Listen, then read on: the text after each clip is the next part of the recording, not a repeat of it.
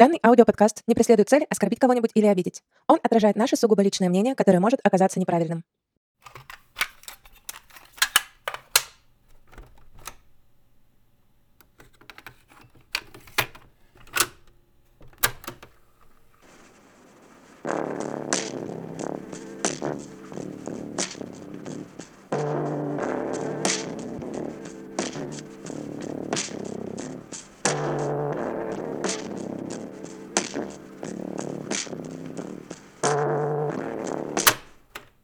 Слушать можно? Слушать можно. Ну, кнех! Сиуланиэль, слушать можно ли? С вами Олеся и Костя, и подкаст «Слушать можно». Да, это мы. Сегодня будет опять необычный выпуск. Концепцию для него придумал Костя.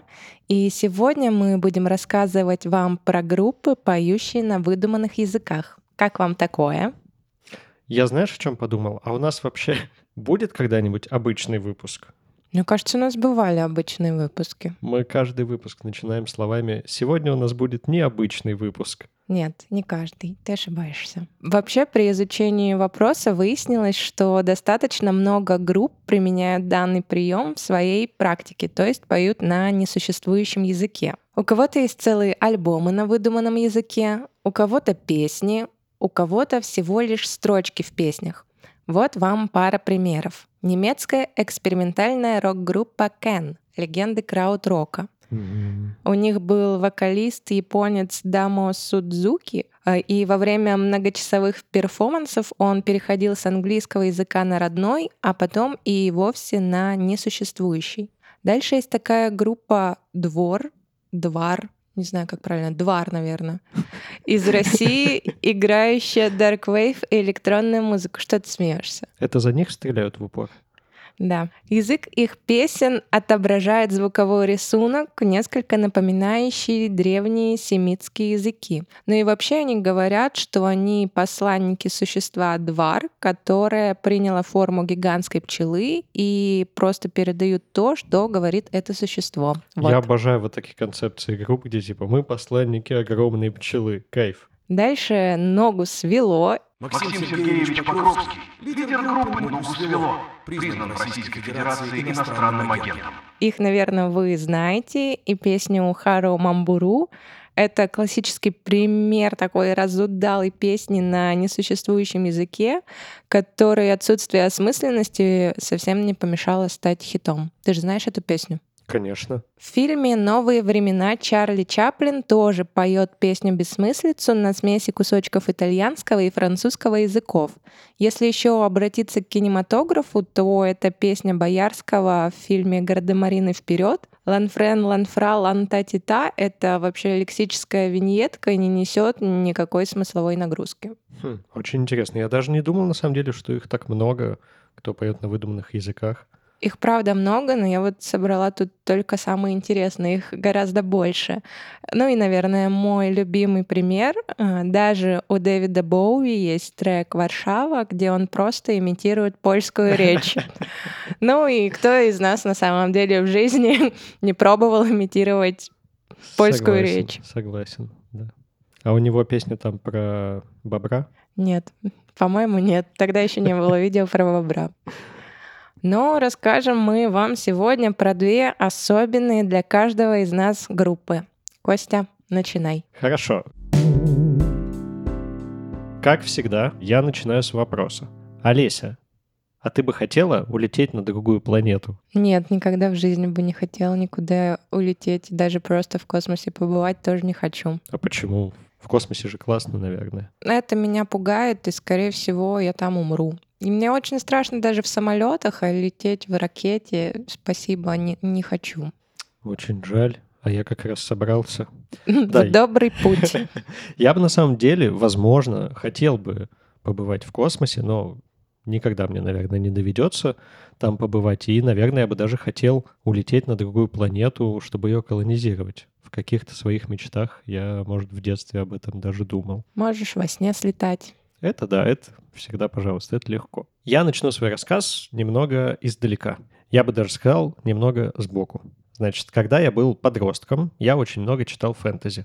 Я начал свое путешествие в этот жанр с какого-то такого, знаешь, низкосортного русского фэнтези, который обычно стоит вот на полочке. Вот это русская фантастика, и там с одинаковыми кринжовыми обложками, которые рисовал, очевидно, один человек за очень небольшие деньги.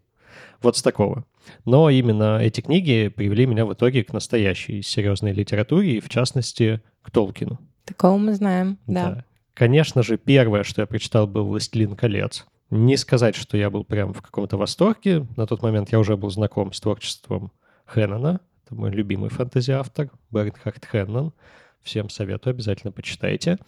Поэтому «Властелин колец» показался мне недостаточно крутым и сильным произведением. Но потом я узнал про остальное творчество Толкина, и вот тут меня прям накрыло. Я не знаю почему, но я влюбился в идею создания выдуманных миров. И, конечно же, Толкин — это один из самых крутых world Ворлдбилдеров. Очень сложное слово. Меня завораживало уже то, что он продумал историю, мифологию, космогонию, географию и политику всего своего мира. И как будто этого мало, я узнал, что он придумал несколько языков для, собственно, своих произведений полноценных языков, на которых можно разговаривать, которые можно выучить. Некоторые из них более обширные, как, например, Квенья, на которой я поздоровался в самом начале, или Синдарин, это второй эльфийский язык. А некоторые достаточно простые. Например, для урукхаев он придумал какой-то супер простой язык. Урукхай — это вот эти орки во «Властелине колец», некрасивые. Для меня это был просто вообще какой-то космос. И с тех пор я обожаю, во-первых, масштабные произведения, всякие циклы книг, концептуальные альбомы, огромные вот эти многосезонные сериалы, типа «Остаться в живых», где все переплетено. И когда где-то фигурирует выдуманный язык, меня это тут же привлекает. И сегодня будет рассказ про группу, которая сочетает в себе все это. Что все это даже Толкина? Выдуманные языки, масштабность, концептуальность произведений, огромные циклические произведения и целый свой придуманный мир. Прикольно. Итак, Франция, 1969 год. Барабанщик Кристиан Вандер собирает группу. Он приемный сын джазового пианиста польского происхождения. Он все детство слушал джаз, очень много его играл, а позже он получил классическое музыкальное образование. Он собирает группу, чтобы петь о том, что его волнует и тревожит а тревожит его ни много ни мало будущее Земли, судьба человечества и экологический апокалипсис. Ну, 69-й год. Там всех волнует что-то такое. Ну, многих и сейчас это волнует на самом да. деле. Но он начал об этом переживать до того, как это стало мейнстримом. Вот об этом он и собирается писать музыку со своей группой, которая получает название «Магма». Магма — это что-то, какое-то понятие из географии. Да, это вот эта раскаленная субстанция в, внутри Земли. Угу. Насколько я знаю, я не очень силен прям в строении Земли, но, насколько я понимаю, под земной корой как раз находится магма. Это вот то, что выходит потом на поверхность через вулканы в виде лавы. Угу. По-моему, так. Если у нас есть люди, которые были под корой Земли, обязательно напишите, правильно ли я сказал. Да. И расскажите, есть ли там все-таки рептилоиды или нет. Мне очень интересно. Говорят, они там живут. Не видела. Я тоже. Так вот, он называет группу Магма. Вообще, это переделанное название одной из его прошлых групп. Там она называлась вроде Нагна, Нагма, что-то такое. Какая-то игра слов, и он просто переделал в Магма. В существующее слово. Там было несуществующее. Первый альбом выходит в 70-м году, и это двойной альбом, за что вообще отдельный респект Кристиану потому что это очень круто, сразу писать масштабные работы. И открывается он песней «Кобайя». Обязательно запомните это слово, оно даже важнее, чем название группы.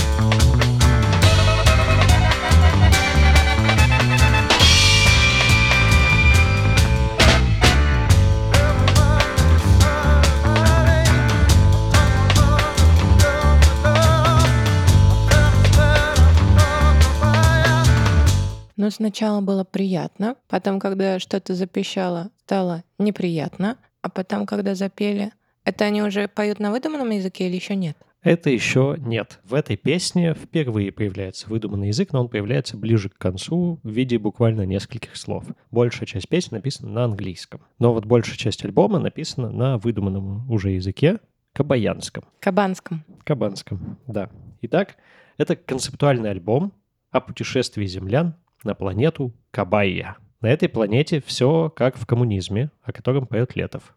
Там все в кайф, и там все заебись. На Земле бушуют экологические катастрофы, а межзвездные путешественники находят планету, знакомятся с ее жителями и изучают их жизнь. И, конечно же, зовут с ответным визитом на Землю. Очень крутой, на самом деле, альбом, очень приятный. Это очень такой прикольный джаз-рок, вот как раз начало 70-х, конца 60-х. Очень похоже на группу Camel. Вообще, там музыканты у него подобрались, конечно, супер крутые. У них у всех там какое-нибудь классическое образование или очень крутой джазовый бэкграунд. Реально, все очень классные. И вот этот язык, выдуманный кабаянский, он формируется на самом деле почти случайно. Ну, именно его лексика, фонетика вот это все. Просто во время выступлений. Они почти все альбомы записывали после выступлений, то есть они несколько раз обкатывали песню перед публикой, и потом уже в финальной версии, которую они вот за несколько концертов выработали, они шли с этим в студию. И вот прямо на этих концертах Кристиан начинал что-то импровизировать на какой-то тарабарщине, и потом после концерта это записывал, как оно звучало, и таким образом вот формировался этот язык. Вообще у них очень интересный подход к этому языку. Они изначально не рассматривали его как, как язык, у которого есть прям какое-то значение. Это скорее был еще один инструмент в группе. Они хотели просто убрать э, у него такую доминантную роль вообще у вокала и сделать его равноценным какой-нибудь гитаре, бас-гитаре или саксофону. Но так как у нас мозг заточен на то, чтобы воспринимать человеческую речь, цепляться за нее, они вот убрали все понятные нам слова, заменили их на несуществующие, и таким образом мы воспринимаем это просто как еще один инструмент. Знаешь, как когда слушаешь какую-нибудь группу, которая поет на языке, которого ты не знаешь. Не знаю, вот я французский не знаю, ни одного слова по-французски не знаю. И я слушаю просто как вот какое-то звучание. И здесь в целом то же самое. Вообще музыка у ребят — это смесь прог-рока, джаза и всяких классических приемов типа контрапункта. Позже это получит название джуль-рок или жул-рок. Это что такое значит? Это слово, собственно, из кабаянского языка, жул, которое переводится примерно как «божественный». А известно, как выглядят вот эти вот жители планеты Кабая? Ну, у них есть какие-то кратенькие такие описания, они в целом выглядят как, как инопланетяне. Но этому не уделяется так много времени именно их внешнему виду. Скорее их образу жизни, Мгм. что у них там правда равенство, братство, высокие технологии, э, дружба с природой и вот это вот все. Прикольно. Следующий альбом э, «1001 Degree Centigrades» — это альбом как раз про ответный визит жителей планеты Кабая на Землю. Прикольно, прям целая такая история уже вырисовывается. Очень интересно. Да. Как и ожидалось, на Земле их встретили, как вы думаете, чем? Нападением каким-то. Правильно, арестом и заключением. Решили, что это хуй пойми, кто такие приехали, и на всякий случай посадили их. Ну, на всякий случай, да, почему бы нет. Да, но к жителям Кабая подоспело подкрепление и пригрозило землянам уничтожением. В общем, классика. Мгм. Слушаем следующий трек, Ура! который называется, я не знаю, могу ли я это произнести, «Риах Сахитахк».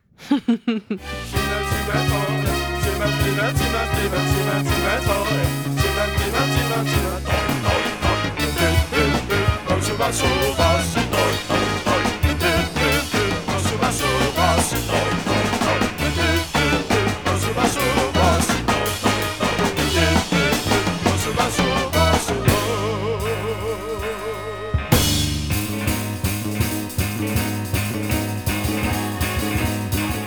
это очень странно, как будто они просто прикалываются.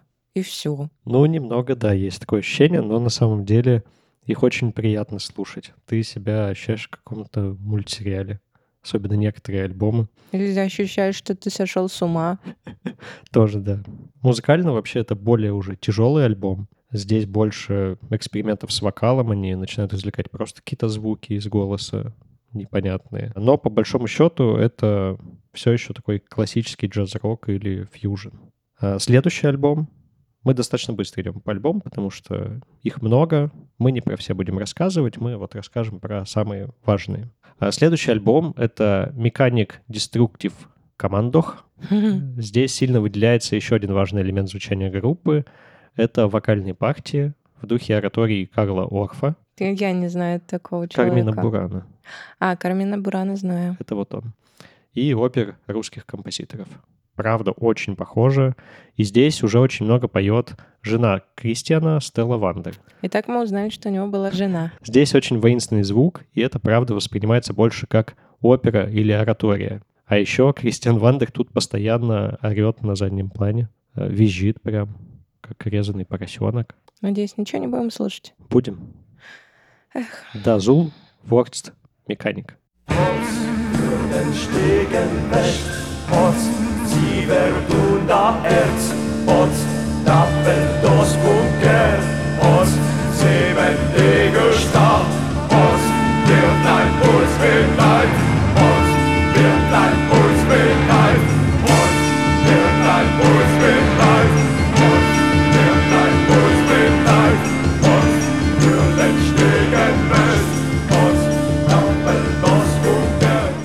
Что-то я не услышала, чтобы кто-то визжал. Ну, конкретно здесь нет, но в целом в альбоме. А, в целом в альбоме я-то ждала, что вот в этом фрагменте кто-то будет визжать. Нет, это фрагмент, который в целом передает настроение всего альбома. Но оно какое-то такое мне показалось близким и знакомым. Ну да, потому что правда похоже на вот всякие саундтреки, которые вдохновлены, собственно, Карлом Орфом, который очень много использует там в Голливуде, в каких-то эпичных моментах, где поет хор и вот это вот все. И поэтому нам, правда, кажется знакомым. Вообще у ребят, правда, сложилась целая мифология про эту планету Кабая. Там вот эти полеты межпланетные, какие-то войны, революции. Потом, значит, туда еще вплелась древнеегипетская мифология в одном из альбомов. Какой-то ученый открывает гробницу древнеегипетскую. Это тоже как-то связано с Кабаей. Вот это вот все очень, на самом деле, прикольно. Мне прям нравится, когда у тебя все творчество подчинено одной какой-то концепции, одному сюжету. Вот вы, слушатели, сейчас не видели, но когда Костя начал говорить про Древний Египет, я сидела и улыбалась, потому что это, наверное, единственный период в истории, который мне как-то нравится.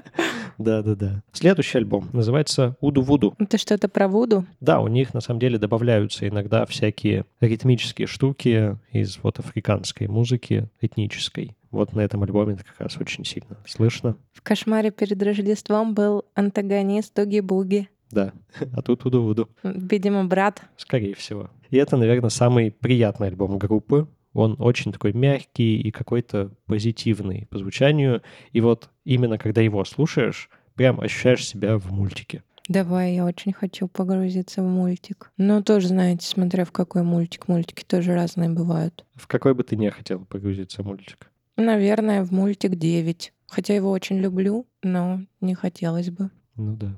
А вот в эти советские психоделические Но это было бы интересно.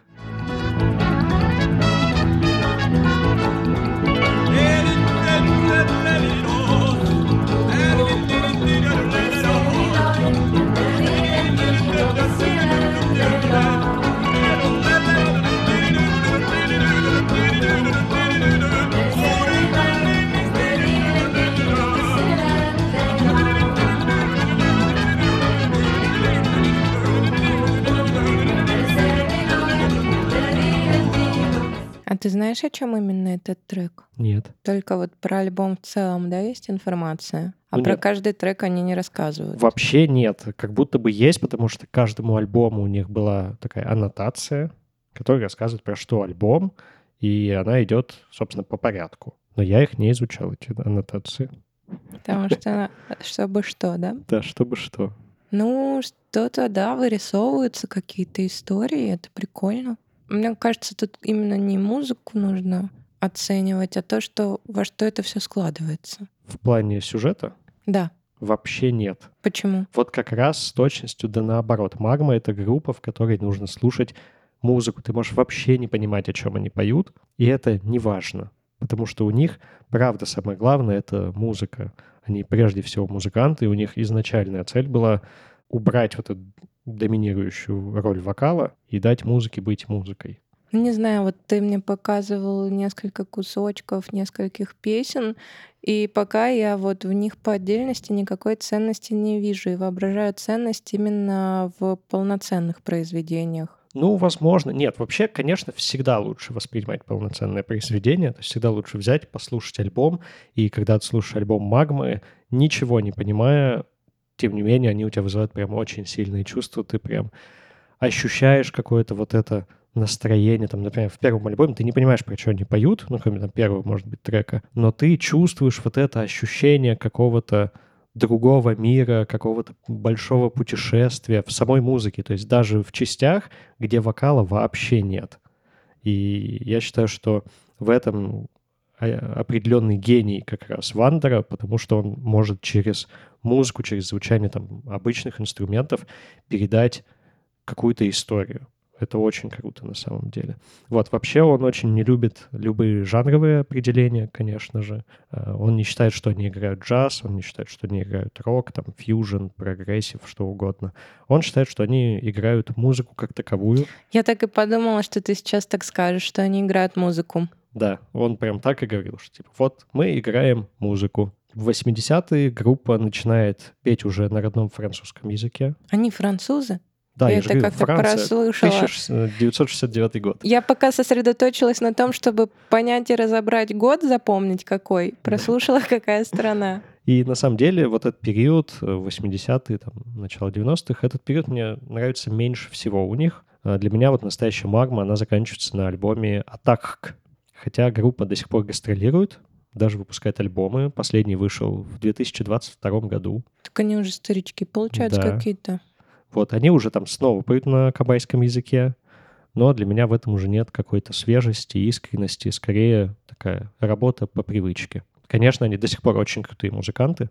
Там смотришь, как играет Вандер, которому бог знает сколько лет, там, наверное, под 80. И, ну, у меня просто физических сил не хватит вот так играть, как он. Он играет супер быстро, как-то сложно, еще и очень экспрессивно. У него прям лицо двигается, когда он играет. Хм. Прям видно, что он кайфует от того, что делает. Ну, хотя, может, мне просто кажется, что они сейчас работают по привычке. Но, как говорил сам Кристиан Вандер, музыка должна быть искусством, а не ремеслом.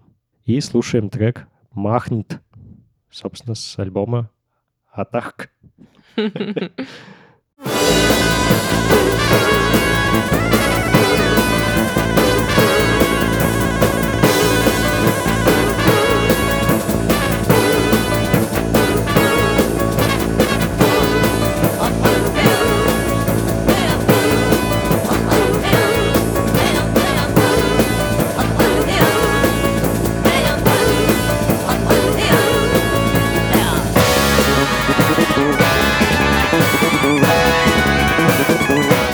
Мне на самом деле вот после этой песни показалось, что я в мультфильме. У них на самом деле вся музыка такая. Там идет часть, где ты в мультфильме, а потом очень сильная отсылка к Джону Колтрейну, потом снова ты в мультфильме. Вообще нужно, да, сказать, что Кристиан Вандер, он большой фанат Джона Колтрейна, ну, вообще, бибопа в частности, всякого авангардного джаза, но вот Джон Колтрейн — это его прям любимый музыкант, он всегда об этом говорил, и ты слушаешь, прям слышно во всех инструментах, что Кристиан Вандер всех заставлял играть. Похоже на Колтрейна, это в басу слышно, во всех духовых, естественно, и даже в барабанах как будто бы есть какая-то ритмическая вот эта вот отсылка к Колтрейну, что удивительно. Ну, таких тонких отсылок я, конечно, не замечаю. Я вот только заметила, да, что что-то похоже на фильмы, мультфильмы.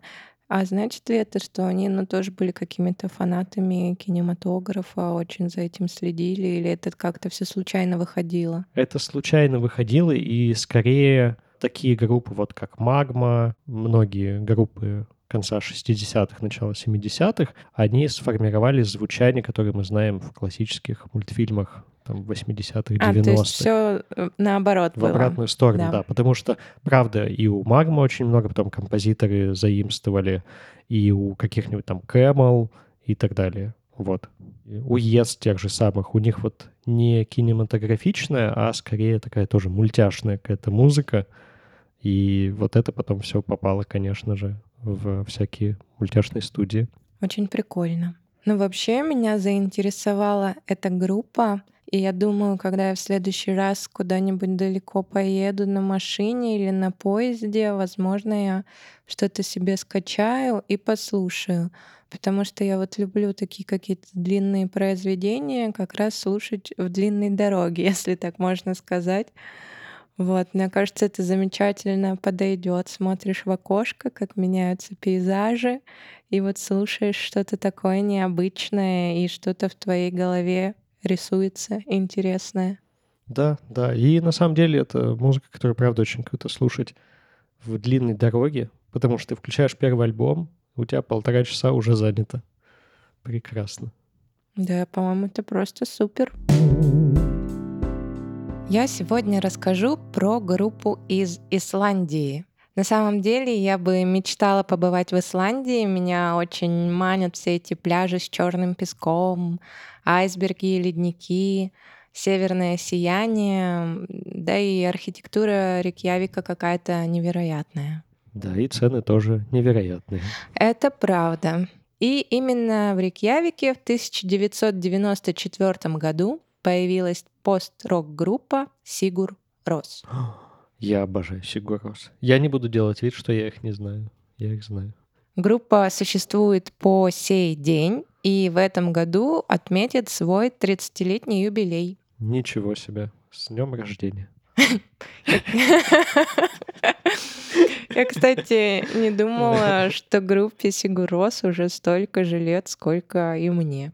Или просто не задумывалась об этом. Мне казалось, что это какая-то такая довольно молодая группа, что им лет, там, не знаю, 10, максимум 15. А тут здравствуйте, 30. Пара слов про название. Сигурос в переводе с исландского — это «роза победы». А вообще Сигуррос в одно слово — это женское имя, которое широко распространено в Исландии. А вот группа — это как бы Сигур, пробел, Рос. Вот так пишется. И именно так зовут сестру солиста. Она родилась в тот же самый день, в который была сформирована группа. Ничего себе. Это очень мило, что он назвал группу в честь сестры. Да. Прикольно. В одном музыкальном журнале их творчество описали так. Звучание Бога, плачущего на небесах золотыми слезами. И несмотря...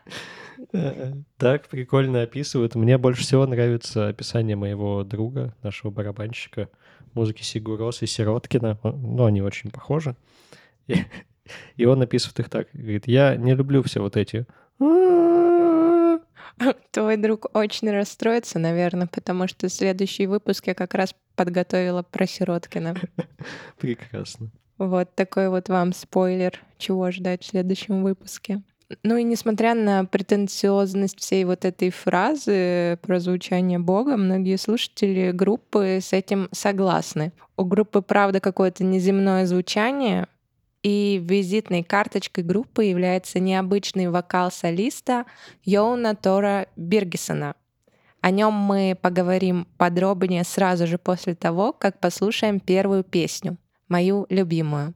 Она называется Ольсен Ольсен. Просто у меня такой ник, если вдруг вы не знали Олеся Ольсен, поэтому эта песня мне особенно нравится.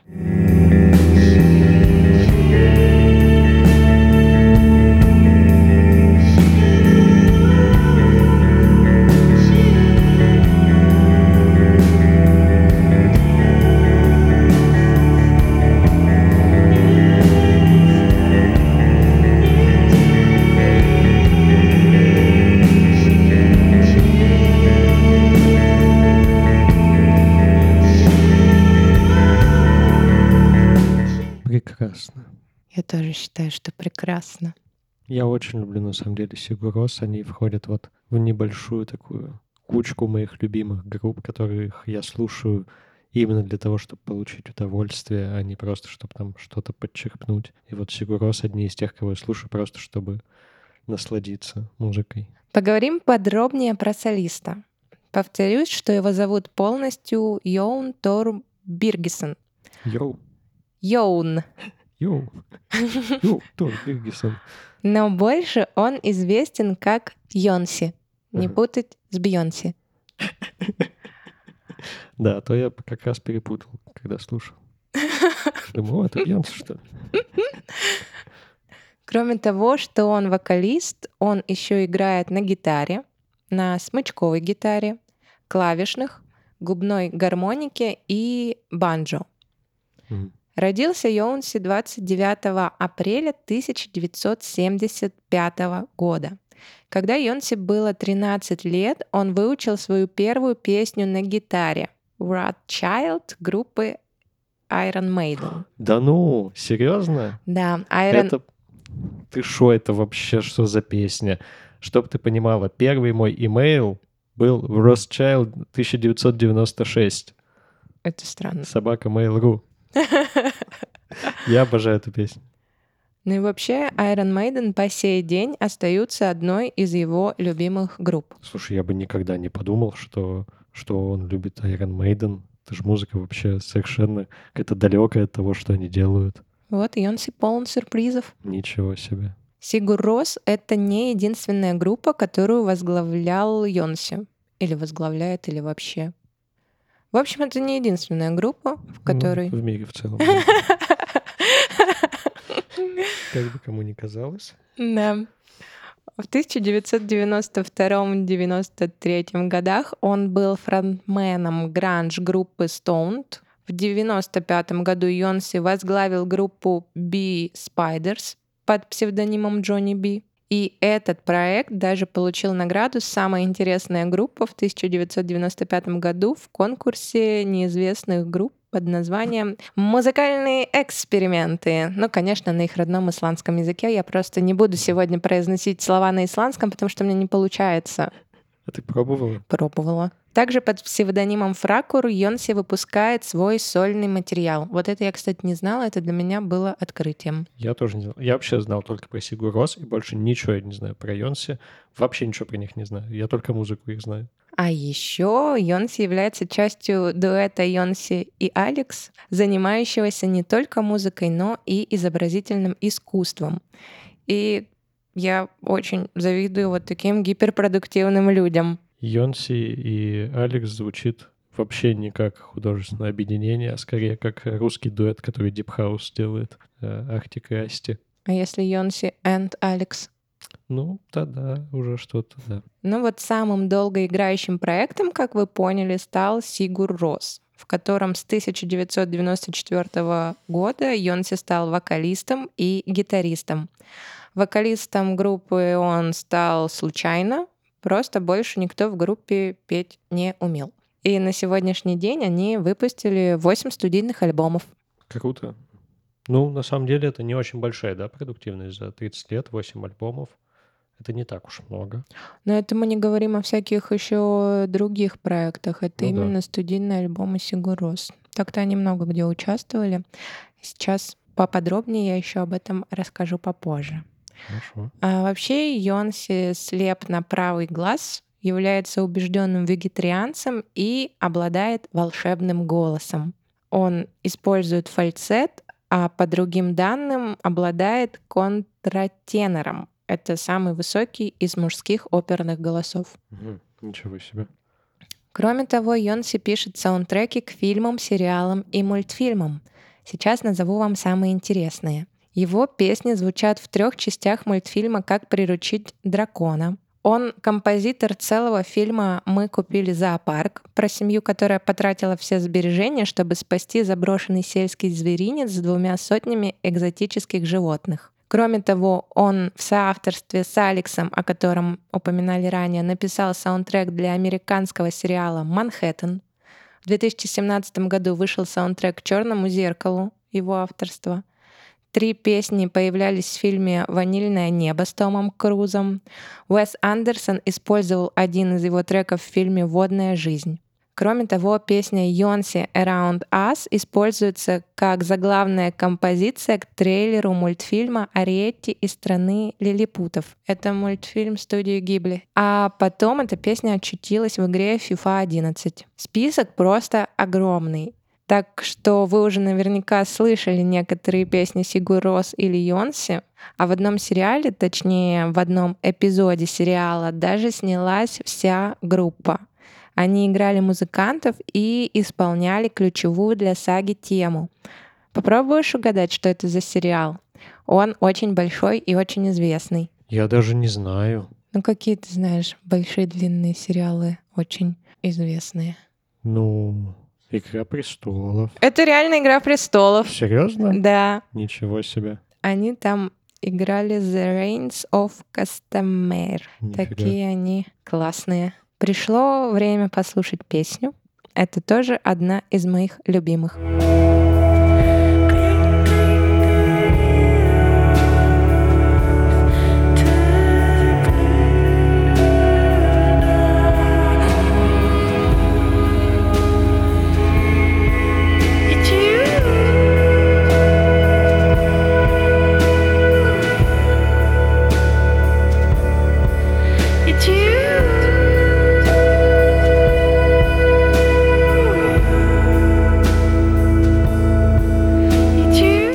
Великолепно. Вообще, у меня есть идеальная метафора про музыку Сигурос. Сигурос звучит как облака в мультиках Миядзаки. Вот я так считаю. Может быть. Но для меня, не знаю, наверное, Сигурос звучит как катание на коньках на замерзшем озере в лесу в одиночестве. Вот Тоже, так. да, наверное.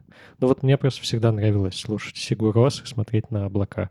Это великолепное занятие. Ты просто сидишь и, и смотришь на облака. Особенно под альбом Вольтари. Это вообще пушка-бомба. Поговорим про остальных участников группы. Георг Гогги Хоульм. Бас-гитара, колокольчики. Тоже бы хотела играть в группе на колокольчиках. Прикольно, по-моему. Одновременно с бас-гитарой. Нет, только на колокольчиках. Именно с Георгом, а также с барабанщиком Аугустом Гуннерсоном Йонси в далеком августе 1994 года и основали группу.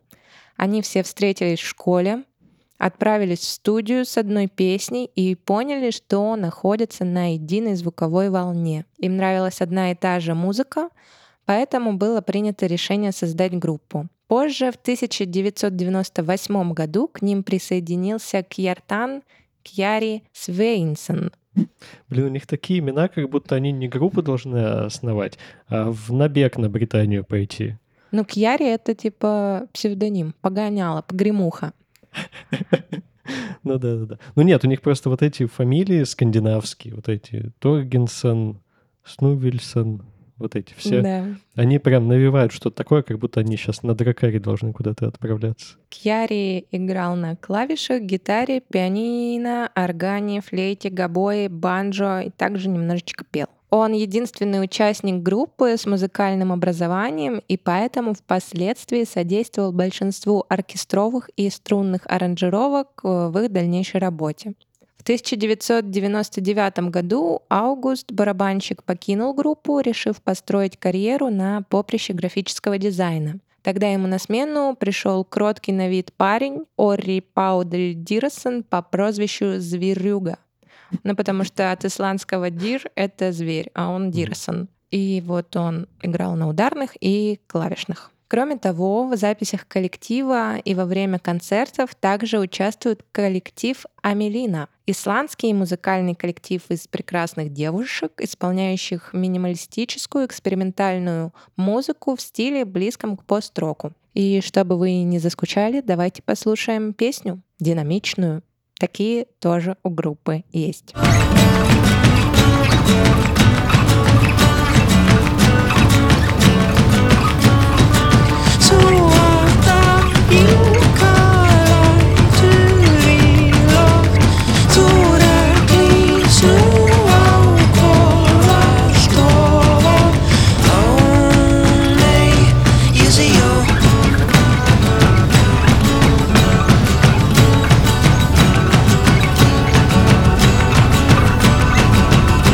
Кстати, не очень нравятся их динамичные песни.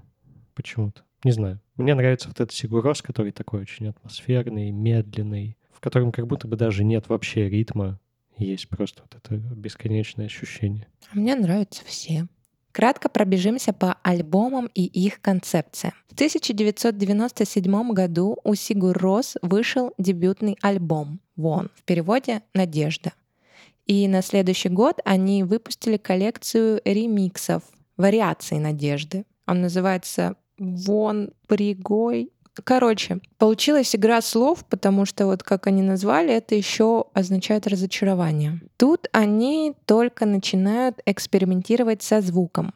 Запись альбома далась парням нелегко из-за отсутствия должного количества времени и денег. В качестве платы за использование студии музыканты красили ее стены. М, Какая прекрасная история. Очень тоже кинематографичная, как будто в фильме про группу это смотришь. Да. Признание пришло к группе в 1999 году после выхода альбома. Даже не буду пробовать читать название. В переводе «Хорошее начало». Эта пластинка удостоилась звания лучшего исландского альбома 20 века. Целого века, представляете? И это при том, что, насколько я помню, Бьорк из Исландии, да ведь? Да. В тот период Сигур Рос даже играли на разогреве у Radiohead. Группа стала хорошо известной за счет стиля игры Йонси на гитаре с смычком от виолончели, создающим широкий, текучий, уникальный для электрогитары звук, подчеркнутый реверберацией. Откуда вообще появился смычок? От Из- Джимми Пейджа. Ну, может Все быть, знаем. не знаю. А, Известна история того, как этот смычок стал частью инструментария группы.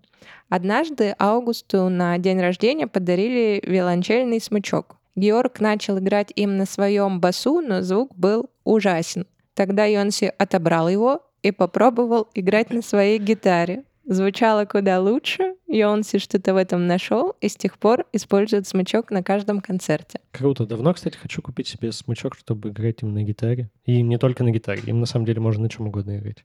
На чем еще? На синтезаторе? Ну, при желании, да, но в целом там на барабанных тарелках, например, очень часто играют. Это прям классика. Мы же с тобой были в музее звука в Питере. И там, помнишь, была такая штука, э, где смычком можно было играть по разным каким-то пружинам, Да, листам помню. металла, еще чем-то.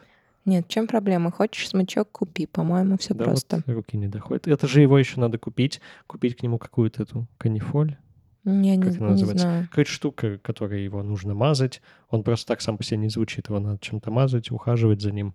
Ну и лыжи просто так сами по себе не едут, знаете ли. Их тоже надо мазать и ухаживать. Согласен. Получается, надо лыжи брать. Да. И ехать в Исландию. В Исландии есть такая традиционная форма эпической поэзии — римы. Начиная с 2000 года участники группы... Че ты там сидишь, смеешься? Древние. Древние Римы, да.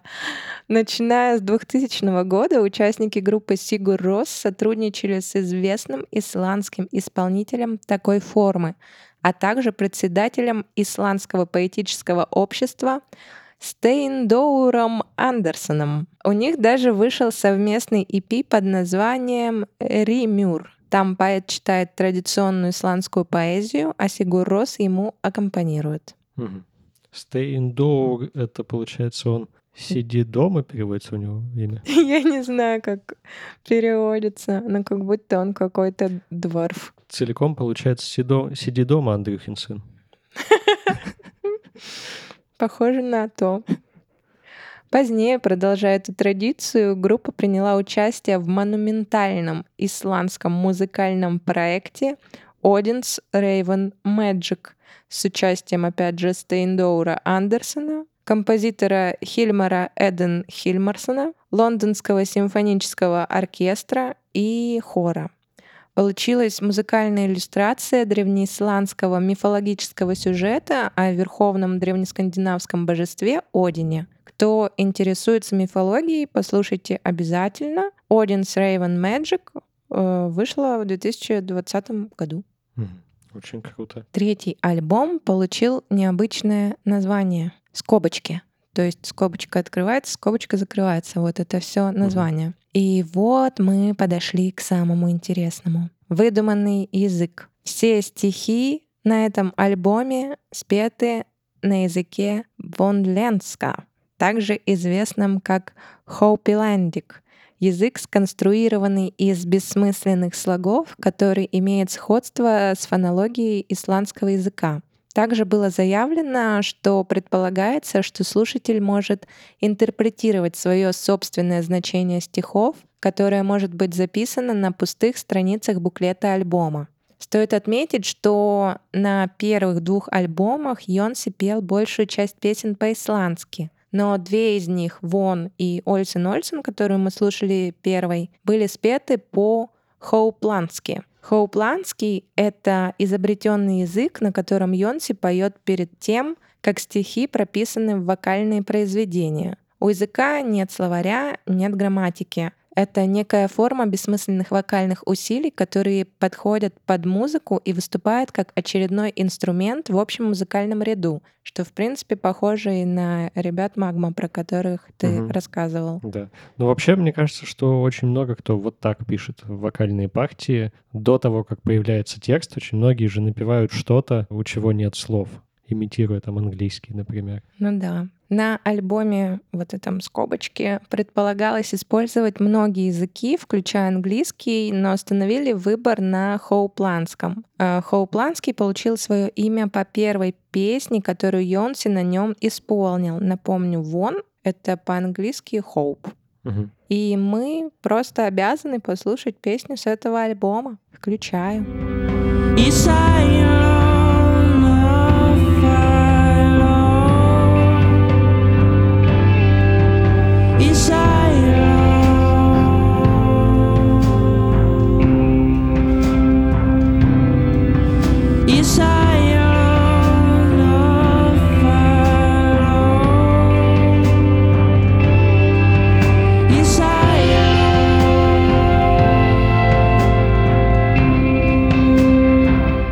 про этот язык говорит сам Йонси?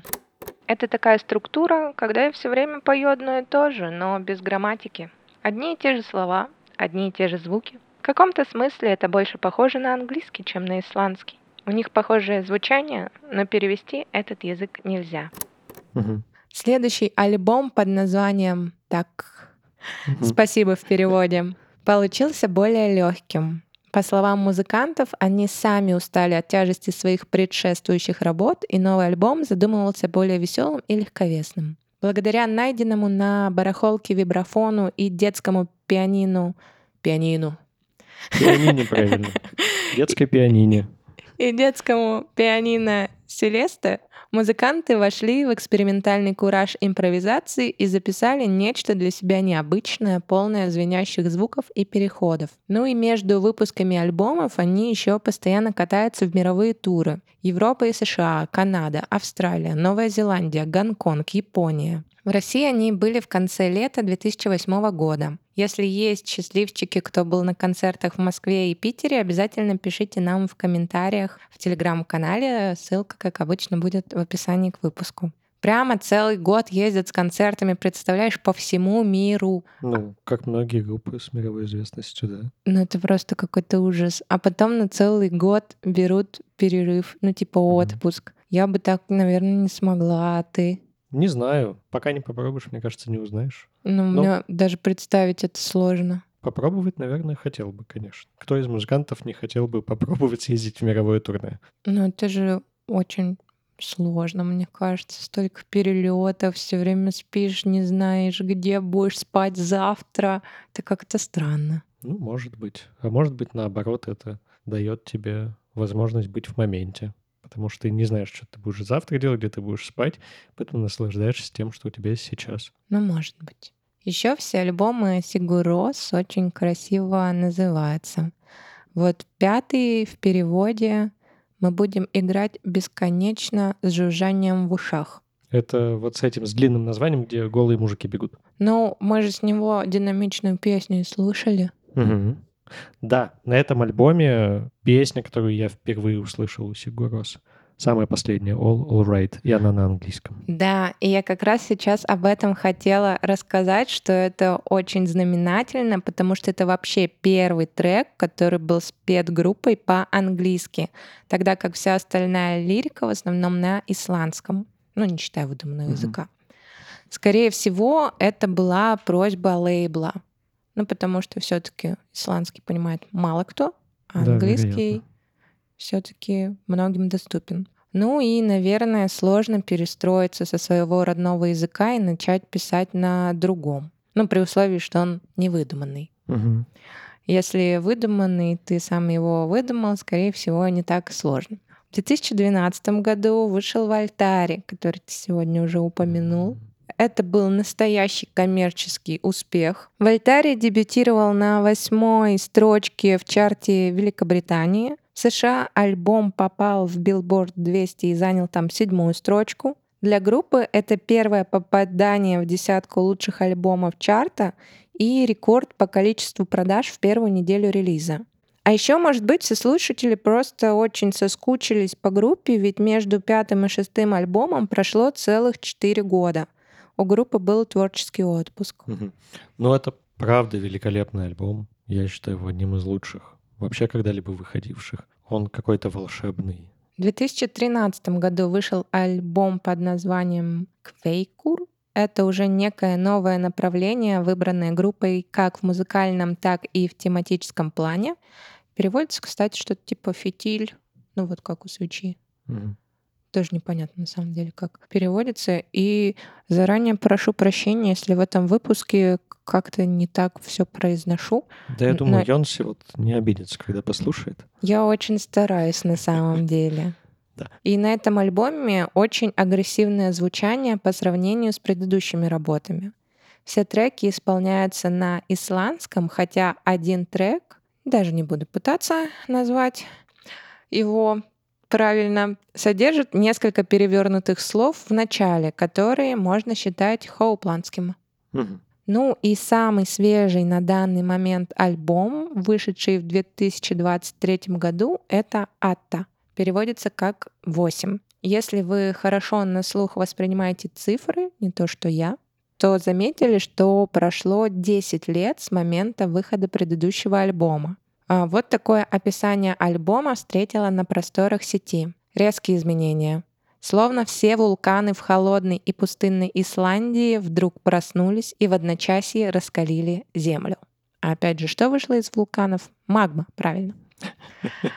Все переплетено. Да. Летом 2023 года группа была в туре и играла песни этого альбома при поддержке оркестра из 41 человека. Да это же круто! Это круто! Да, ну, по-моему, это правда Ну очень да. прикольно. А еще у них же вроде выходили, ну, до этого, может, они не входят в основную дискографию, какие-то совместные альбомы с какими-то там композиторами, тоже оркестрами я видел. И они тоже какие-то очень тяжелые, пугающие, по-моему. У них много чего выходило, это Мгм. правда. Я вот рассказываю только про... Да, прям номерные. Да. Напоследок слушаем одну из самых известных и важных песен в творчестве группы. Какую? Happy Пола. Хэппи Пола. Я обожаю Хэппи Полу. Вот сейчас мы ее и послушаем. Brosandi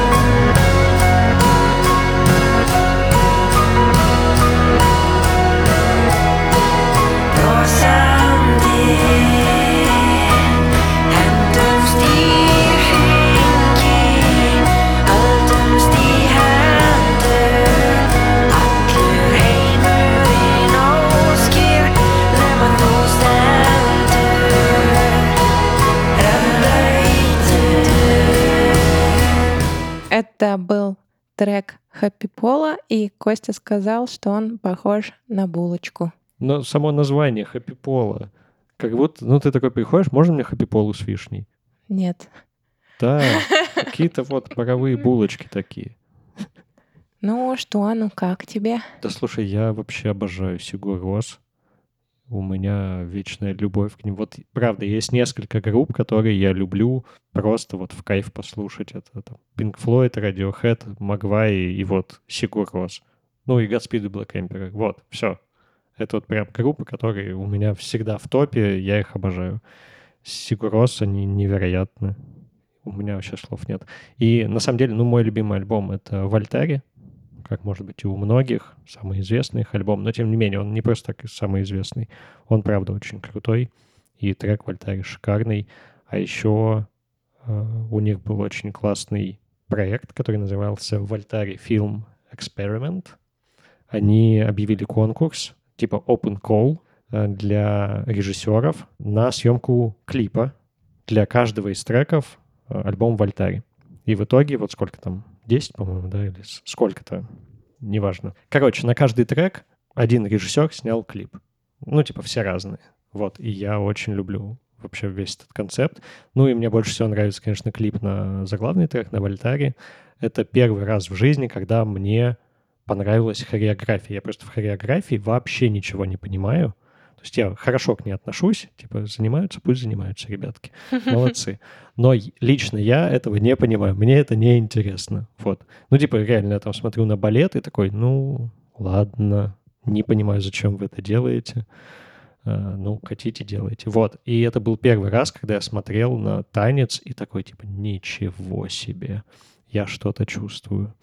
Вот, очень круто. Обязательно посмотрите его, мы обязательно приложим его в топ материала. Да, дополнительно. Да, и в этот в плейлист, который мы составляем к каждому выпуску, мы тоже добавим трек Вольтари. А может, еще накидаем каких-то бонусных. Закончим цитатой Йонси. На хопландском. Нет. На русском. Было бы смешно, если закончим цитата Йонси. А речь не идет про восьмой альбом Атта. Мы всегда говорим о каждом новом альбоме как о последнем. На уме всегда изменение климата, дум-скроллинг и дорога в ад. Пока мы делали этот альбом, мир казался немного мрачным, но, может быть, надежда еще жива. Надеюсь, надежда правда жива, а мы переходим к рекомендациям. Сегодня я хочу посоветовать вам послушать альбом Наади, который называется Наадя. Что ты смеешься? Ничего. Это забавно звучит. Ну, это как имя Надя, просто А двойное. Я понял, да. Он вышел в 2014 году, 10 лет назад, получается, но звучит очень современно. Ты зачем такие вещи говоришь? Вот чтобы что? Чтобы мы чувствовали, что как идет время, это же важно Ну, ощущать. Экзистенциальный кризис начался Да, в 2014 году, 10 лет назад. Ну, но что такого? А давай посчитаем, сколько лет Не назад надо. был 2007, Никто никогда не сможет вернуться в 2007 год. потому что он был 17 лет назад. Ну, в общем, этот альбом звучит очень классно и современно, как будто он вышел вчера. Я узнала про Надю давно, услышала ее совместную работу с СББЧ, которую горячо люблю. Эта песня «Взвешен», просто нереально классная. Но сейчас не об этой песне, об альбоме, вообще-то, который я рекомендую. Исполнительницу зовут Надя Грицкевич. У нее очень красивый и выразительный голос, отменные тексты, как я люблю. Пополнение списка песен, которые можно петь в душе, опять же. Они такие плавные, тягучие. Я просто обычно в душе такие пою, не знаю, какие вы предпочитаете, конечно, но, может быть, кому-то подойдет. А, Мне кажется, она как-то обидно недооценена, а может, я и ошибаюсь. Но все равно очень советую послушать этот альбом. Это красивая эмоциональная музыка, которая слегка гипнотизирует. И пишите потом, понравилось ли вам. И если не понравилось, то тоже можете написать. Да. Что ж, моя рекомендация. Я рекомендую альбом очень интересной группы. Это даже не группа, это целый проект, который называется «Снерки Паппи». Что-то слышала, но ничего не помню. Ты, скорее всего, от меня слышал, а не помнишь, потому что тебе это нафиг не нужно. Может быть. Да, это такой э, современный джаз-проект, фьюжн джаз. Они играют что-то очень крутое. Я не могу это описать словами, это нужно видеть. Они все свои альбомы записывают вживую. Э, Не в мертвую. Не в мертвую, да. Их там куча людей, на самом деле у них один основатель, это их басист, и вот там куча, огромный какой-то состав, там два барабанщика, еще один пер- перкуссионист, сколько-то клавишников, они там постоянно меняются, шесть гитаристов, э, чуваки с разными там дуделками, вот это вот все. В общем, они очень крутые. Э, Я думаю, что многие видели, наверное, соло на клавишах Кори Генри с трека «Лингус». Это просто невероятно. Это что такое? Я потом обязательно когда-нибудь расскажу вообще про Снерки Папи и Куни. Рингус. Именно, да. По, по ощущениям, когда ты смотришь вот это, то, как э, Кори Генри играет это соло, ты такой, ну, мне только что Кунилингус сделали. Вот, по-моему, так. Серьезно, это невероятно. Но я сегодня порекомендую альбом, который называется «Силва». Это совместный альбом с Нерки Папи и Метропол Оркест. Оркестра. Нет, именно оркестр. что-то невероятное. Оно вообще очень похоже, на самом деле, местами на какой-нибудь Сигурос как раз по атмосфере. И это вот тот альбом, который я у Снарки слушаю тоже для того, чтобы получить удовольствие, а не для того, чтобы позавидовать и послушать, а как они это так делают. Вот обязательно послушайте этот альбом. Он очень такой обволакивающий, там очень много струнных, таких очень красивых, мягких, э, воздушных. Вот. И, конечно же, все, кто там в Снарки Папе, они там что-то невероятное творят. Слушайте эти альбомы, слушайте любую другую музыку, подписывайтесь на наш телеграм-канал, ставьте нам сердечки, звездочки и солнышки в тех сервисах, на которых нас слушаете. Обязательно пишите комментарии там, где это возможно. Да, и советуйте наш подкаст всем своим друзьям, знакомым, близким, неблизким, коллегам, случайным попутчикам в поезде. Кассиру на кассе вам говорят, вам пакет нужен? Ты говоришь, пакет не нужен, но нужно, чтобы вы послушали подкаст. Да, а почему мы сами так не делаем? Я делаю. А, нет, я так пока не делала. Нужно начать. Все. Все. До До новых новых песен. Oh.